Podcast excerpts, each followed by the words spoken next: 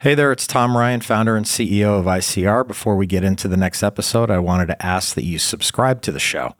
It'll help us get even more unique and interesting guests on the podcast and in turn continue to educate management teams and the growing ecosystem that creates value for fast growing private and public companies. And while you're at it, head over to Apple Podcasts and leave us a five star rating. Very much appreciated. Security doesn't sleep. You have to be up and operational 24 hours a day, seven days a week.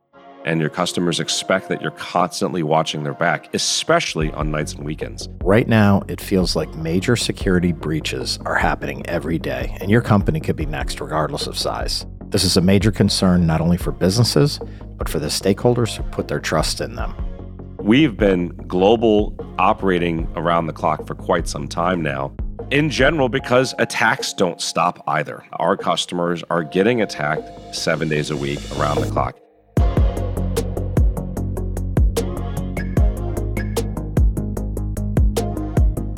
Being a public company can be hard. Small missteps can have outsized consequences. I'm Tom Ryan, founder and CEO of ICR, and over the last 20 years, we've helped thousands of companies understand and navigate the stock market and the media. We'll demystify these and other increasingly complex stakeholder groups so you can focus on what you do best building your company and unlocking your true potential. This is Welcome to the Arena.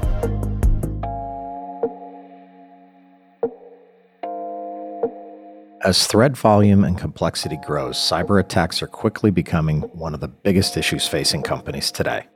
Cyber criminals are getting bolder, and cyber risks are always evolving. To protect your organization, you need a solution that evolves alongside the threat. Someone who's been doing this critically important work is world renowned thought leader on cybersecurity and founder and CEO of ZeroFox, James Foster. Foster has published over a dozen books, holds several patents, and has spoken on Capitol Hill about the increase in international cyber threats. Prior to founding ZeroFox in 2013, Foster founded cybersecurity company Ciphent, which he grew to almost 100 employees and 1,000 customers before it was acquired by Accuvant in 2010. He's also worked with several high growth cybersecurity organizations during his career and is an active advisor for the United States Department of Defense. Let's enter the arena with James Foster.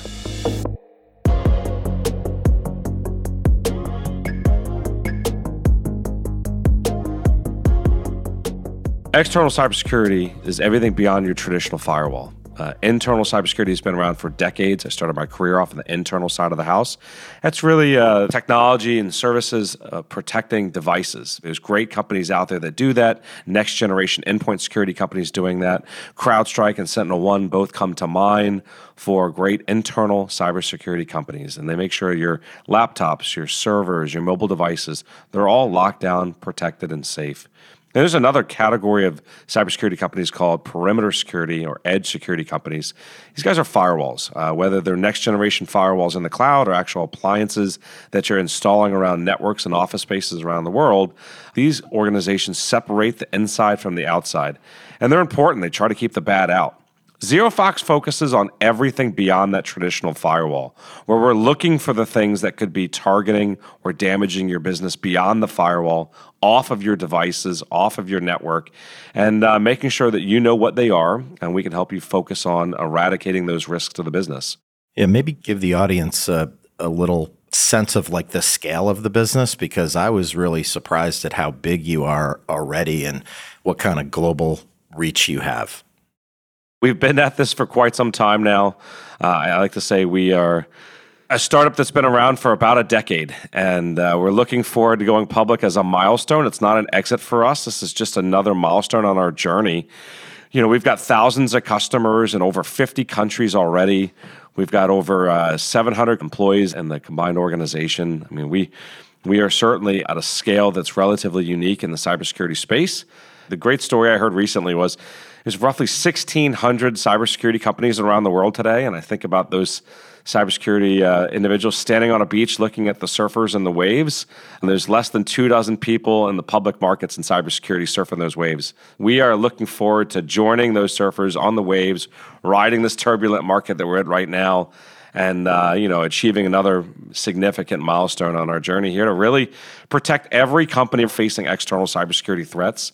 Ransomware is the real notable uh, attack that everybody keeps talking about. But a ransomware attack, by definition, is somebody outside your organization has targeted your organization, has found a way in, compromised it, and is now holding you up for ransom. Those are the types of things that keep CISOs up these days, and those are the types of things that we help organizations with it just seems like a constant, never ending barrage. And as I hear you talking, there's certainly like a massive secular trend behind the business. As every business shifts to digital, it just seems like they're more and more vulnerable. Is that a good way to think about kind of the market for what you do? It is. COVID was really an accelerant for us. Everybody left their office, everybody left the comfort of the network security that was put in place over the last 20 years. They left their secure office buildings that had perimeters and appliances and, and these devices and desktops that were hardened down at your office for the last 20 years and said, okay, now you've got to work remotely. And so the entire world accelerated their digital transformation plans. Everybody was working remotely, everybody was hybrid. This adoption will be around for a long time. I don't think it'll go back anytime soon to where everybody's in office. And it's created this entire expanded public attack surface because companies have really adopted 10 years of technology, digital technology, in just the last two or three years. And uh, it's left them incredibly vulnerable. We've seen the number of breaches go through the roof and the number of attacks of organizations go through the roof because they've got all these new investments that they had to jam in really quickly, and security in general was an afterthought. You know, productivity was the goal out of the gate. And uh, we, have seen that time and time again over the security industry the last two decades, and um, companies are really paying for it now, unfortunately. It seems like the market for external cybersecurity is not as mature as that internal model, which is kind of what you're talking about. What is the market opportunity for external cybersecurity, which is where you guys shine? Tom, that, that's exactly right. It is less mature than internal. I mean, the, the oldest markets in cybersecurity in general, there's a few of them, is device security, right? Old school antivirus has been around a long time, more than a couple decades. Firewalls have been around a long time, more than a couple decades. And really, the, the external cybersecurity market that we live and breathe in right now is relatively new to the game. These digital platforms that every business is uh, thriving on these days, that's allowing us to collaborate with our employees, collaborate with our customers and prospects, you know, identify leads, sell services and products they're relatively new and on platform collaboration is relatively new. I mean shoot if you if you go back even five years the word collaboration didn't mean what it did today. Slack and box and dropbox really kind of drove that collaboration uh, mindset in enterprise organizations. And that collaboration really changed the entire industry to where owning communication owning the eyeballs of a consumer and keeping them on your platform is the most important thing. And so before, security teams really needed to lock down the web and lock down email, but now they need to make sure they understand every single platforms their employees are active on and the security risks that that get brought into those organizations because of that. And um, it's leaving a lot of doors open and a lot of windows open to their environment. And that's one of the reasons that you've seen breaches just go through the roof. What is the breach rate for companies or the industry today, like versus five years ago and then 10 years ago? It's ha- it must be exploding.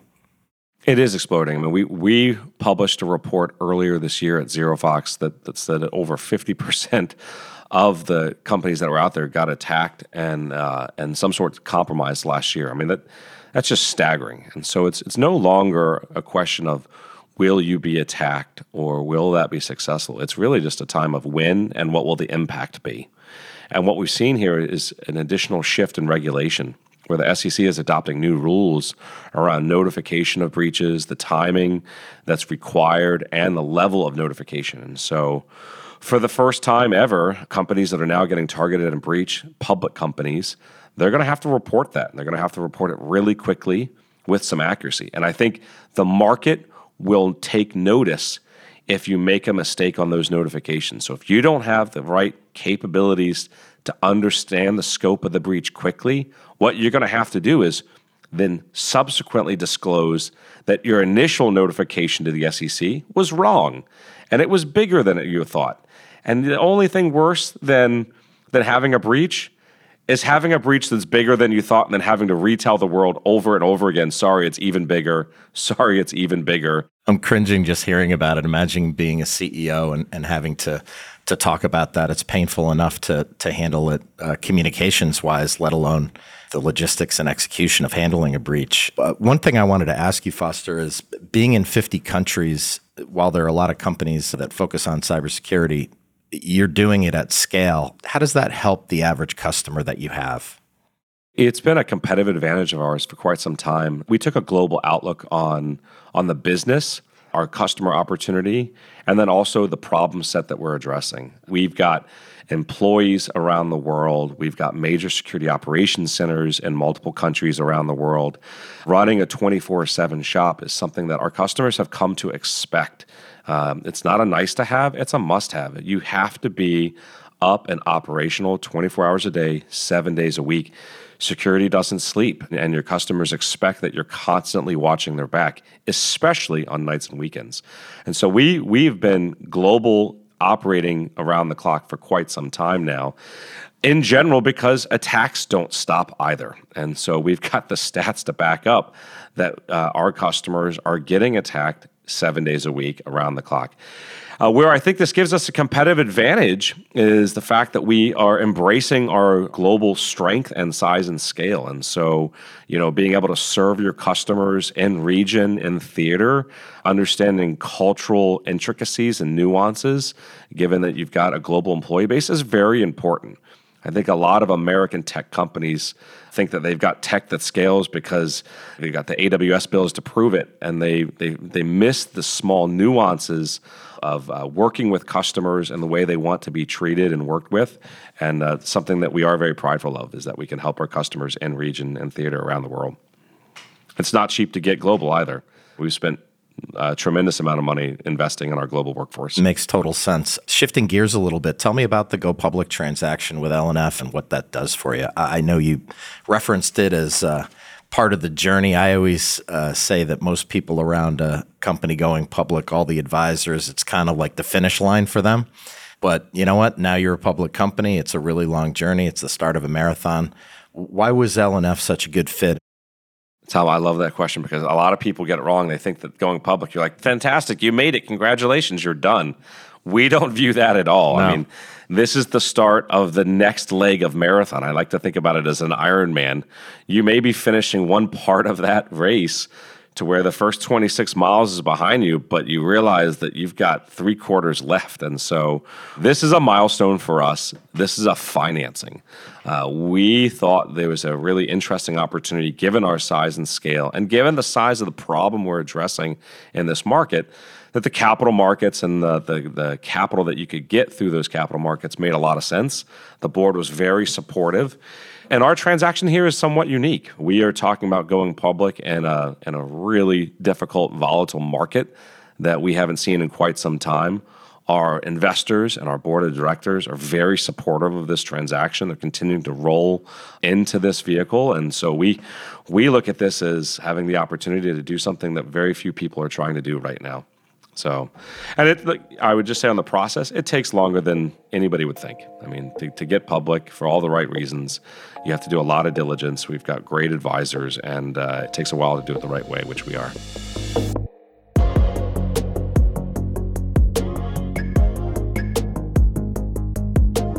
Managing a go public transaction while executing on day to day operations is a huge undertaking. But for ZeroFox, the added wrinkle was the acquisition of IDX during the same period, a leading digital privacy protection and data breach response services company. I asked Foster how he expects to see that acquisition benefit ZeroFox and all its stakeholders over the long run. We have become an acquisitive platform. IDX is a very strategic partner of ours. They've been a partner for ours for several years. There's a lot of trust built with the organization. You know, when we look at target acquisition companies, the bar is set incredibly high. We look for passionate talent. Passionate human talent will be their longest term competitive advantage and your highest ROI for any organization. And it certainly is at ZeroFox. And so we came together last year now and, and said, wow, think of the things we could do together, really owning the end to end external cybersecurity market space if we were to put the two organizations together. Your CEO, Tom Kelly, and I sat down and strategized how we would accomplish this. I think we've, uh, we've got the right plan in place, and now we're just going through the final processes here to, to get out and put the two organizations together and allow us to offer a broader value proposition to our customers. Everything from pre breach uh, intelligence and protection through breaches that will happen and then the, the required responses thereafter. And that's what ZeroFox and IDX will be able to do together that we can't do individually. Yeah. So obviously you're judging threats with AI and you know analysts and dark web access and breach response and all kinds of things. You know, cybersecurity was about playing defense for a while. It feels to me like you're almost putting companies on offense with the whole thing. Is that the right way to think about it? I mean, I talk about it's the the time for sitting around and accepting being target practice is over when you work with ZeroFox. I mean, it is incredibly frustrating when I get these calls from prospects and the strategies and the recommendations they're getting is, oh, bolster your firewall, add this next layer of defense, and like there is no other modern warfare strategy that talks about just bolstering only your defense while you're accepting the fact that you're going to get attacked over and over. And, and that strategy is flawed in part because you're actually providing an A B strategy for the attacker.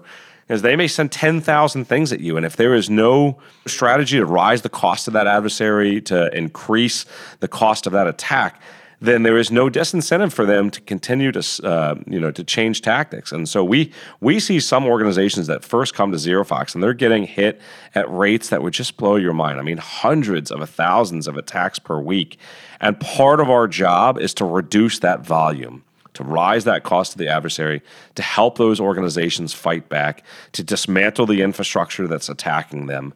And as we do that, we find that they become much more secure because uh, attacks aren't free. It is costly to stand up an infrastructure to attack a company or maybe even a particular cohort of companies. And uh, we work tirelessly for our organizations, uh, making sure that they get attacked less and then those attacks are less successful. A lot of this industry just focuses on, well, we'll make sure that no attack ever gets through, but they don't focus on the point of how do you stop the attacks, not just stop them from being successful. We look at the whole attack lifecycle and attack every inch of it. Maybe a question for investors or potential investors down the road. When, when you engage with a company, what, what's the economic model of your business? We're an enterprise SaaS company. We're about as boring as it gets when you think about the uh, the model that we've created. We followed the Salesforce model, like probably most companies out there at this point now. We're an in the cloud offer that's up and running, twenty four seven VR platform. We've built uh, a lot of really deep artificial intelligence technology to help do our analytics at scale for our customers. And uh, in general, we we uh, bill annually, upfront, in advance, and uh, charge monthly. It's a recurring revenue model. You know, you describe it as boring, but it, it makes it a rock solid business, very high recurring revenue. And when you're a profitable business, you can do better by your clients, innovate, all of that stuff. We are very fortunate to have great predictability. I mean, more than 90% of our revenue is recurring in nature, and that allows us to have great insight, predictability, and planning on how we want to invest in the future. I mean, that's right. We, we don't sell any hardware, and we're not a perpetual software shop. So, yeah, it's all recurring SaaS subscription revenue. Another big concern in the market with everything that's happening uh, in the world is some companies are cut off to capital. You're pursuing a transaction that's going to help your balance sheet. Pro forma for going public um, with L&F. Uh, what what does the balance sheet look like, and are you fully funded to execute on your plan for the next few years? We will be. We've raised 170 million dollars of committed capital in our pipe. And then on top of that's the trust. And our trust was originally $175 million. In general, both of those processes were oversubscribed, and the economics have been locked in since December. So I think that gives us uh, great confidence that we'll have growth capital for quite some time to fuel our innovation and our organic growth and uh, continue to be acquisitive when we see something uh, very strategic and incrementally positive to the business. You know, you can't underestimate that in this market. I think uh, a lot of high growth tech companies are being taken out to the woodshed because, you know, massively high valuations and maybe they're cut off for capital. So to be able to get a financing like this done at the beginning of your journey is just absolutely huge for your shareholders. One question I know you're going to love, maybe you could talk a little bit about your clients. It seems to me you've got the bluest of the blue chip, great companies, multinationals all over the world. Can you comment on your client base? I mean, we've got several of the Fortune 10 We've got, you know, hundreds of customers in the global 2000 space. We are growing our six-figure customer base at a 50% CAGR the last 3 years, and so our big customers are getting bigger. And in cybersecurity, it's really a proof point for a couple things when your big customers are getting bigger. It's recognition of the platform and its maturation. And so I'm very proud about what our team's been able to accomplish over the last few years and the recognition of our ASP growing into an enterprise play. It's also recognition, Tom, of the problem that we're solving. When companies spend more on your particular solution set in cybersecurity, that gives credence to the problem and the importance it has for that organization. And so it is something that we track. We track it meaningfully, and our rise in ASP over the last few years continues to show that this is a very important problem for enterprise organizations, and they're investing in their programs at an accelerating rate. The external cybersecurity problem is not going away anytime soon. It's the thing that continues to keep those CISOs up at night. They're not worried about insider threats like they were 10 years ago. They're worried about somebody that finds that one weak link in their external armor gets in and starts compromising their network. And our job is to help make sure that day never happens. Yeah. This has to be really gratifying because you're actually doing something incredibly important. You know, what do you think the greatest opportunity is for expansion, particularly like in vertical markets? So, unfortunately, when bad things happen, it's typically good for our business. And there's not a major market that we haven't tapped into at this point with major customers. Every company, regardless of size or location around the world, they're all facing external cybersecurity threats. If you've got a social media business page, if you email your customers, you can be attacked and ZeroFox can help. And that means we've got millions of potential customers out there to go get over the next few years. Yeah, like like every single business is a potential customer, like every company in the world, which is just incredible. Just something that is top of mind right now is the the Russian invasion of Ukraine. In terms of cybersecurity, from your perspective, what is happening there? What are you seeing? And is that changing things for you and, and ZeroFox? What are you seeing with that? The Ukraine Russia war is going to be one of these unfortunate times that we remember 10 and 20 years from now and talk about how warfare, symmetrical and asymmetrical warfare, was changed. When Russia started to invade, and even before invading Ukraine, they were conducting massive reconnaissance operations in the cyber field to understand uh, the types of things that they needed to attack. And then the cyber war attacks started even before the land kinetic warfare uh, was kicked off. And what happened here is Ukraine realized that they were outmatched in uh, sophistication and technology resources to defend themselves. They went online through social media platforms, in particular Telegram, their director of digital transformation and technology, went out asking for help and published a wish list to the world and said, This is the way that we could use defensive support, and here's also things that you could do to help us attack. And so think of that as crowdsourcing cyber warfare. I mean, it's militias that you could hire from, you know, uh, hundreds of years ago now being brought into modern warfare on the cyber front. And from what we've seen, it looks like tens of thousands of people engaged in some of these um, crowdsource initiatives is what we've best thing that we've seen so far. And um, I, we think that will change warfare for quite some time. When you've got people all around the world joining in to fight and help defend and fight and help attack, uh, it makes it very, very difficult to, to uh, defend those attacks at scale as well. And uh, the challenge is everybody is a target now. And I'll give you a couple examples that are very real. So we've seen customers get attacked for leaving Russia, right? They say that they're pulling out all their businesses and assets from Russia and they're leaving. And so all of a sudden the risk goes through the roof and Russia sympathist groups and kind of their decentralized cyber gangs start attacking those organizations.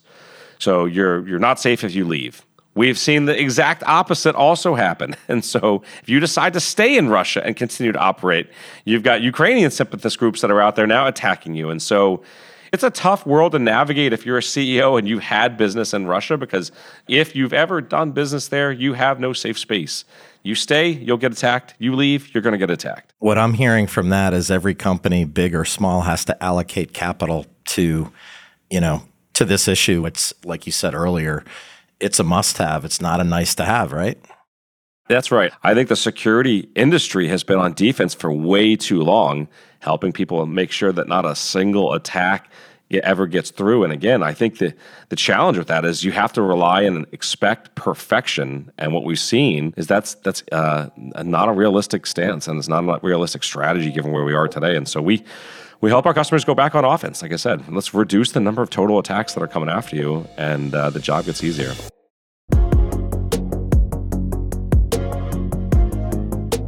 External cybersecurity is an issue which threatens the core of a company's reputation, brand, and ultimately the connection with their customers.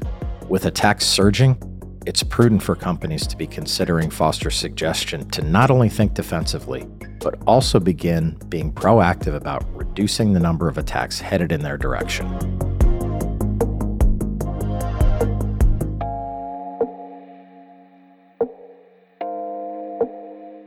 Welcome to the Arena, we're working really hard to bring you exciting guests and great content. If you found this episode insightful, subscribe to the show on your podcast app and leave us a five star rating. The more the show grows, the more interesting voices we can have on the podcast. And in turn, that should demystify a lot of the stakeholders around public companies and soon to be public companies. Thanks for listening. Thanks again to Foster for joining me on the podcast today. He and his team at ZeroFox are just at the beginning of their journey as a public company, but with a great value proposition, high recurring revenue, and a significant TAM, total addressable market, they seem to be positioned for success. It'll be really exciting to watch their growth. This is Tom Ryan. We'll see you next time back in the arena. References to specific stocks are not intended to be recommendations for specific trading behavior. Comments presented on this podcast are intended for informational and educational purposes only, and do not represent opinions or recommendations on whether to buy, sell, or hold shares of a particular stock. All investors are advised to conduct their own independent research into individual stocks before making a trading decision. In addition, investors are advised that past stock performance is no guarantee of future price performance.